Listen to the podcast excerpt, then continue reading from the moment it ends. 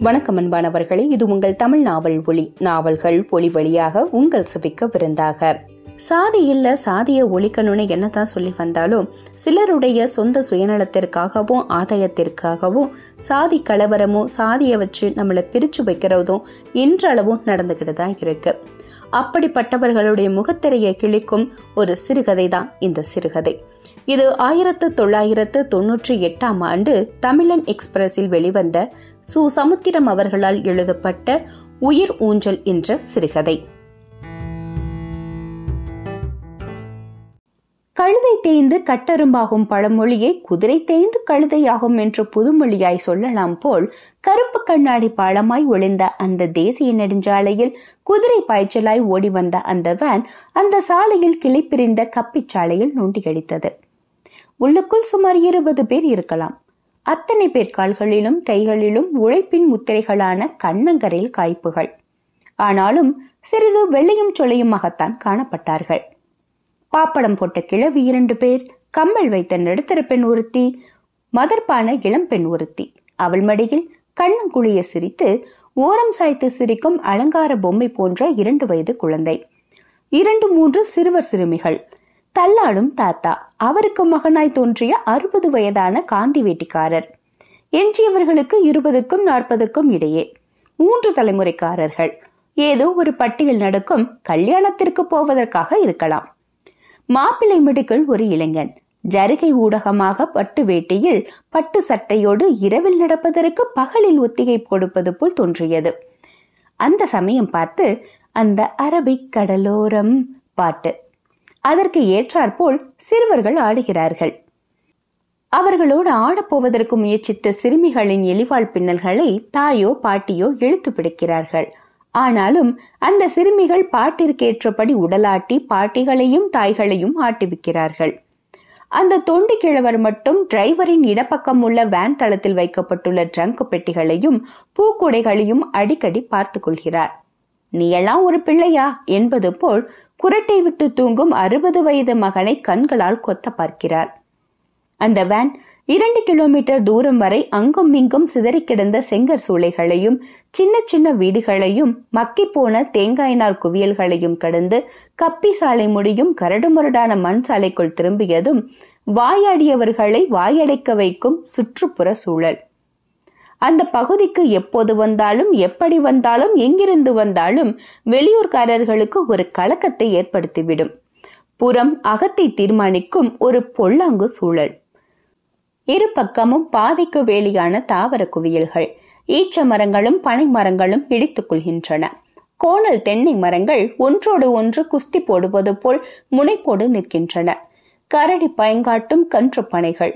பழுத்த நரை விழுந்த கிழவன் போல் புழுத்த ஓலைகளோடு நிற்கும் பனைமரங்கள். இவற்றில் சில இழி விழுந்து உச்சி பொந்துகள். முட்பாம்புகளாய் படம் எடுக்கும் கருவேல மரங்கள். இவற்றின் மேல் படர்ந்து உடம்பை சிதைத்துக் கொள்ளும் ஊனான் கொடிகள். மற்போர் செய்வது போல் நெக்கி அடித்து நிற்கும் சப்பாத்தி கள்ளிகள் கற்றாழைகள்.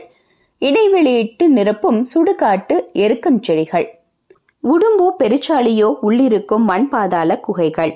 கரையான் அமைத்து கருணாகம் குடிபுகுந்த செதிர்மண் புற்று கோபுரங்கள். இதற்கு சுற்றுப்புற வேலிகளான பாறை குவியல்கள். சவுக்கு தோப்பு நரிகள் எதிரும் புதிருமான ஒரு ஓனான் ஒரு காக்கா. காக்கா ஓனானை கொத்த போகிறது. ஓனான் அதன் காலை கடிக்கப் போகிறது. பனை பொந்திலிருந்து மேலே எழும்பி புறாக்கள் பதறி அடிக்கின்றன. ஏழைகளின் உடை போல் இலைக்கிழிந்த கல்வாழையில் ஏறி நின்ற அணில் மூக்கில் ரத்தம் சொட்ட சொட்ட கத்துகிறது. அந்த வேன் ஒரு விளக்கில் அமையாய் ஒன்று மறுபக்கமாய் திரும்பிய பாதையற்ற வழித்தடத்தில் ஒப்புக்கு கழுதை போல் ஒரு கணிப்பு கணித்துவிட்டு ஓடிய சக்கரங்களை நடக்க வைக்கிறது. போயும் போய் இந்த பக்கமா பொண்ணு எடுக்கணும் என்று மைத்துனன் காதில் விழ வேண்டும் என்பதற்காகவே ஓங்கி கத்திய கை குழந்தைக்காரி மூக்கை பிடித்துக் கொள்கிறாள். சிறிது வினாடிகளில் சில மீட்டர் தூரத்தில் ஒரு அழுகி போன நாய் கவிழ்ந்து கிடக்கிறது. தலை சப்பி போய் தரையோடு தரையாய் கிடக்கிறது. அதன் பிட்டம் இரத்த கட்டிகளாய் சிதறி கிடக்கின்றன. பறவைகள் அதை இரையாக்கி கொண்டிருக்கின்றன. அதன் வயிற்றை கொத்திய சிட்டுக்குருவிகளை விரட்டும் மைனாக்கள் மைனாக்களை விரட்டும் காகங்கள் அவற்றை விரட்டும் கரிச்சான்கள். அந்த கரிச்சான்களோடு மல்லுக்கு போக மனமில்லாமல் விலகி நிற்கும் பருந்துகள். அந்த வீச்சமிக்க பகுதியை தாண்டுவதற்காக வேகப்பட்ட அந்த வேன் டிரைவரின் ஆணி இல்லாமலே கரமுரா சத்தத்தோடு நிற்கிறது. பராகு பார்த்த டிரைவர் என்ன கிளவு என்று தன்னைத்தானே சொல்லிக்கொண்டு இருக்கையிலிருந்து எழுந்து எம்பி பார்க்கிறார். வேனுக்கு முன்னால் பாதை எடுத்த பாறாங்கற்கள். அத்தனையும் மூன்று பேரால் கூட தூக்கவோ இரண்டு பேரால் கூட நகர்த்தவோ முடியாத பாறாங்கற்கள். இடையிடையே செங்குத்தாய் நட்டு வைக்கப்பட்ட கற்றாழை முட்கள். கருவேல முட்குவியல்கள். அந்த வேனின் பயணிகள் எழுந்து நின்று எட்டி பார்த்தபோது திபுதிபு வென்ற ஆயுதம் தாங்கிய ஆட்கள் ஓடி வருகிறார்கள். இதை பார்த்தவுடனே டிரைவர் உட்பட நான்கைந்து பேர் முன்பக்கமும் பின்பக்கமுமாக குதித்து புதர்களுக்குள் ஓடுகிறார்கள். டிரைவர் சப்பாத்தி கள்ளியையே செருப்புகளாக்கி வேதனையற்று போய் ஓடுகிறார். இதற்குள் ஆயுதம் தாங்கிகளின் தலைவன் போல் ஒரு கையில் வேல்கம்பையும் இன்னொரு கையில் அறிவாளையும் வைத்திருந்த ஒரு சண்டியன் ஒரு சிலர் காதுகளில் ஊதுகிறான். உடனே அவர்கள் அந்த சாலையின் முன்பக்க திருப்பத்திற்கும் பின்பக்க திருப்பத்திற்கும் ஓடுகிறார்கள். இந்த வேவு போதாது என்பது போல் இரண்டு பேர் அருகில் இருந்த ராட்சச கல்மேட்டிலும் ஏறுகிறார்கள். அந்த வேனுக்குள் ஒரே கூக்குரல் எம்மோ எய்யோ என்று புலம்புகிறார்கள். சிறுவர்கள் இருக்கைக்குள் பதுங்குகிறார்கள். பாம்பட கிழவிகள் தலைக்கு மேல் கையை தூக்கி சுடலை மாடனையும் மயான புத்திரனையும் கும்பிடுகிறார்கள். கை குழந்தைக்காரி குழந்தையை மாறாப்புக்குள் மறைத்துக் கொண்டு அந்த ஆயுதங்களை பார்க்க பயந்து கண்களை மூடிக்கொள்கிறாள்.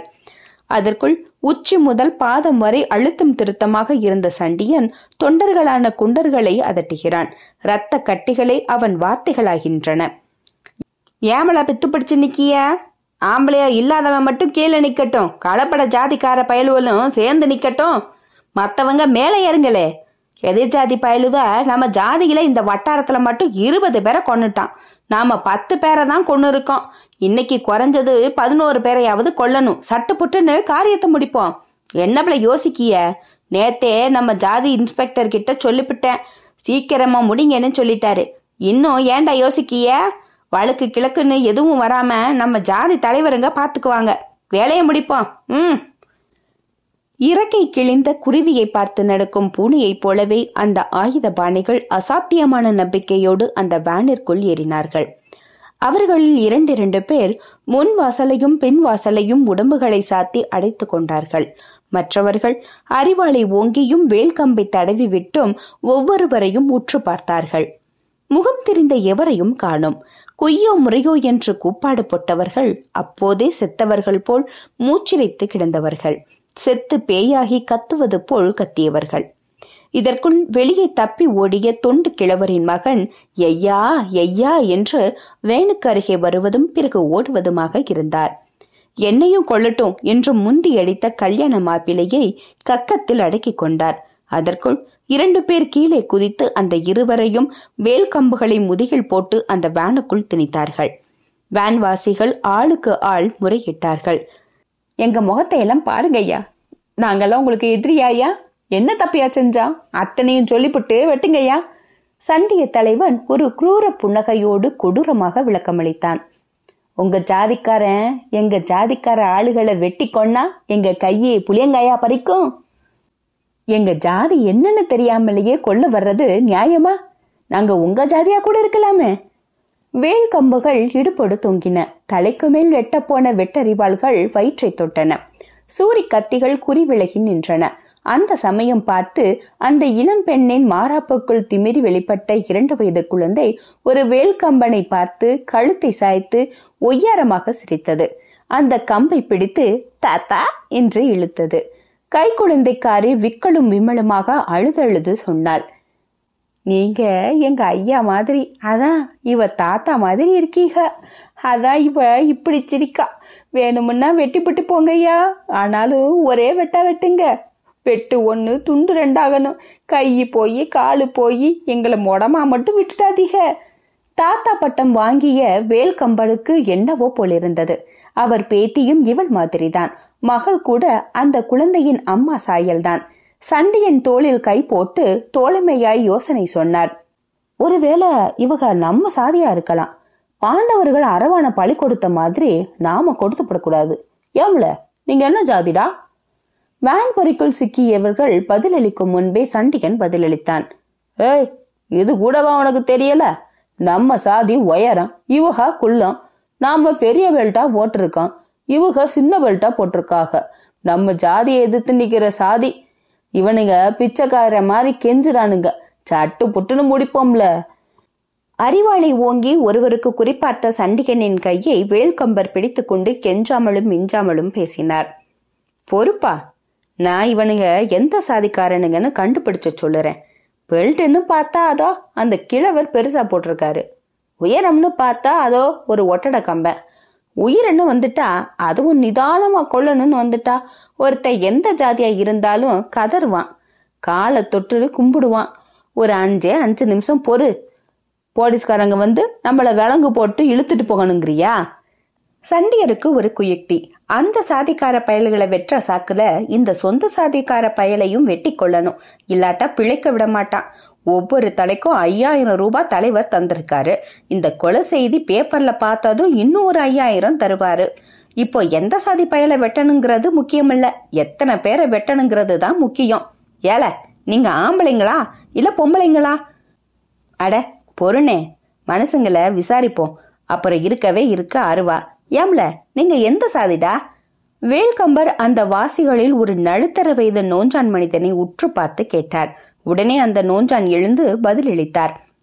சாதின்னு பார்த்தா இதுல பாதி பேர் ரெண்டு சாதிக்கும் பிறந்தவங்கன்னு வச்சுக்கலாம். மத்தவங்க இருக்காங்களே அந்த மத்தவங்க ஏய் பாசாங்கா செய்யற உன் ஜாதிய நானே கண்டுபிடிக்க. மத்தவங்க சும்மா இருக்கணும். இந்தாடா நீயே சொல்லு. உங்க குலதெய்வம் எதுடா? சொல்றியா இல்ல ஒரே வெட்டா? சொல்றியா சொல்றியா? எங்க குலதெய்வம் சுடலமாடன். வீட்டு தெய்வம் மாரியம்மன் ஊர் தெய்வம் மயான புத்திரன். உங்க பொழப்பு என்னடா? கொஞ்சம் நஞ்ச நிலம் கூலிக்கு விவசாய வேலை காலையில கஞ்சி சாயங்காலம் சாராயம். நம்பினவங்களுக்காக தலைய கொடுக்கறது நம்பி நம்பியே ஏமாந்து போறது. இதுதான் நம்ம ஜாதியோட குணம். வேல்கம்பரை ஒரு தள்ளு தள்ளி விட்டு சண்டிகன் அறிவாளை தடவி விட்டபடியே கேட்டான். சரி உங்க ஜாதிய சொல்ல வேணாம். எங்க ஜாதியாவது எந்த ஜாதின்னு சொல்லுங்க பாப்போம். நம்ம ஜாதின்னு சொல்லுங்க ஐயா நெஞ்சே கொதிக்குதியா நம்ம ஜாதி சனங்கள அந்த ஜாதிக்கார பயலுவ வெட்டி போடுறத நினைச்சா ரத்தம் கொதிக்குதியா எனக்கு? அந்த ஜாதியில ஒருத்தனை கொன்னுட்டு தான் மறுவேலைன்னு வைராக்கியமா வச்சிருக்கேயா? நம்ம கண்ணே நம்மளை குத்திக்க கூடாதியா? ஏல இந்த பாசாங்க வேலையெல்லாம் வேண்டாம். ஒரு நிமிஷம் டைம் தரேன். அதுக்குள்ள எந்த ஜாதின்னு சொல்லு. இல்லாட்டா மாறு கை மாறு காலு தான் ஏம்புடா பாத்துக்கிட்டு நிக்கிய? இவனுங்க எதிர்ச்சாதி பயலுவ. இதுக்கு மேல விட்டு வைக்க கூடாது. சில தாழ்ந்த அறிவாள்கள் மேலோங்கின தொங்கிய வெல்கம்புகள் சாய்வாயின.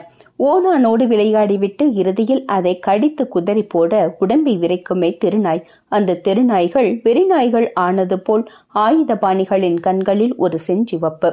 வாயில் ஒரு கொடூர புன்னகை. அந்த குழந்தை வேல்கம்பர் பக்கம் தாவியது. அந்த கம்பை இழுத்து பிடித்து தாத்தா தாத்தா என்று மாறி மாறி சொன்னது. உடனே அவர் ஓங்கி கத்தினார்.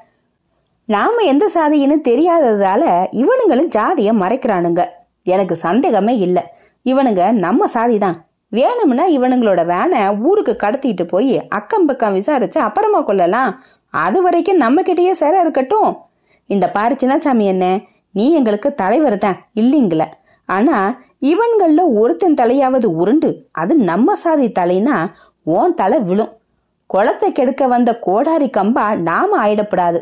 எதிர்சாதிக்கார பயலுவ இலக்காரமா நம்மளை பார்த்து சிரிக்க கூடாது கொலையாளிகளுக்குள் சிறிது குழப்பம். போதாத குறைக்க அந்த குழந்தையின் வாயில் கொள்ளை சிரிப்பு. கண்களை ஓரம் சாய்த்து கை தட்டுகிறது. இடுப்பில் கை வைத்து கழுத்தை கேள்வியாக்கி சிரிக்கிறது. கள்ள சிரிப்போ கேலி சிரிப்போ. ஆனாலும் கொள்ளை சிரிப்பு. ஒருத்தன் துண்டை பிடித்து இழுக்கிறது. இன்னொருத்தன் கையை பிடித்து செல்லமாக கடிக்கிறது. அதற்குள் சாலையின் மேல்முனையில் உளவு பார்த்த இருவர் ஓடி வருகிறார்கள். ராட்சச கல்மேட்டில் நின்றவர்கள் எக்கி எக்கி பார்த்துவிட்டு கீழே குதிக்கிறார்கள். ஓடியபடியே கத்துகிறார்கள். சொல்லி முடிக்காமலே புதருக்குள் தாவுகிறார்கள். தலையை எடுப்பதை விட தலை தப்பித்தால் போதும் என்கிற உயிர் பயம் அல்லது உயிர் ஆசை ஆசை பயமான யதார்த்தம். ஓடுங்க ஓடுங்க ஆயுதப்பட போலீஸ் வருது. துப்பாக்கி வேணும்னு துரத்தி நிக்குது. ஓடுங்க ஓடுங்க. ஏய் சின்னச்சாமி கூட்டி வந்து கழுத்தறுக்க பாத்துட்டியாடா ஊருக்கு வாடா பாத்துக்குறோம். ஓடுங்கய்யா ஓடுங்க. அந்த வேனுக்குள் எல்லோரும் சண்டிகரையும் வேல்கம்பரையும் மாறி மாறி பார்த்தார்கள். வெட்டி விட்டு ஓடணுமா இல்ல வெட்டாமலை ஓடணுமா? அந்த பயணிகளில் பாம்படம் கிளவி உரத்தி உரைநிலையிலிருந்து உயிர்நிலைக்கு வந்து சண்டிகனின் மோவாயை தாங்கியபடி பேசினாள். அவளுக்குள் லேசான பய தெளிவு இந்த பாரு மவராசா மாடு முட்டி மாடு செத்ததில்ல. மனுஷ விட்டு மனுஷ சாகலாமா ஐயா. வண்டியில வர போலீஸ் ரெண்டு ஜாதியும் இல்லாம வேற ஜாதியா இருக்கும். கண்ட உடனே சுடுவானுவ. நம்மள மாதிரி அவன்களுக்கு இத்தனை பேரை சுடணும்னு ஒரு எண்ணிக்கை இருக்குதான் மூட்டை பூச்சி கூட அதை நசுக்க போகும்போது செத்த மாதிரி பாவலா செய்யும். உயிரோட மதிப்பு அதுக்கு தெரியுது. நமக்கு தெரிய வேண்டாமா ஐயா? அதோ போலீஸ் லாரி சத்தம் கேக்குது. ஒன்னும் ஓடுங்க. இல்லாட்டா எங்க கூட வந்த மாதிரி இதுல வந்து உக்காந்துருங்க. உங்களை காட்டி கொடுக்க மாட்டோம். நோஞ்சான் மனிதன் பாம்படம் கிழவிக்கு பக்கபலமாக பேசினார். ஆமாங்கய்யா நாங்க உயிரோட இருந்தாதான உங்களை காட்டி கொடுக்க முடியாது? எங்க பெணம் உங்களுக்கு எதிரா சாட்சி சொல்லுமே. இதுக்கு பேரு தான் விதி அல்லது யதார்த்தம். நம்ம ரெண்டு சைடும் உயிரோடு இருந்தாதான் ஒருத்தர் உயிரை இன்னொருத்தர் உயிரும் முட்டு கொடுக்கும். எங்க அக்கா சொன்னதை கேளுங்க. ஊர்ல அவளுக்கு வழக்காளின்னு பேரு. ஒரே சொல்லுல நிக்கிற அக்கா. போலீஸ் வாகனம் நெருங்கி கொண்டிருப்பதை அதன் குரல் காட்டியது. அந்த வேனுக்குள் நுழைந்தவர்களில் சண்டியர் உட்பட சிலர் வெளியே குதித்து ஓடினார்கள்.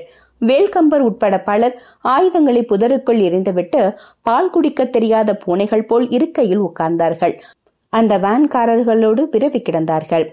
இத்துடன் இந்த சிறுகதை நிறைவடைகிறது. இந்த சிறுகதை பற்றிய உங்களுடைய கருத்துக்களை மறக்காம பதிவிடுங்க. இந்த சிறுகதை உங்களுக்கு பிடிச்சிருந்தா இந்த சிறுகதைக்கு ஒரு லைக் கொடுத்துட்டு இந்த காணொலியை உங்களுடைய நண்பர்களுக்கும் குடும்பத்தார்களுக்கும் பகிர்ந்து கொள்ளுங்க. மீண்டும் அடுத்ததொரு நாவல் அல்லது சிறுகதையுடன் உங்களை சந்திக்கும் வரை இணைந்திருங்கள். இது உங்கள் தமிழ் நாவல் ஒளி நாவல்கள் ஒளி வழியாக உங்கள் செவிக்கு விருந்தாக. நன்றி. வணக்கம்.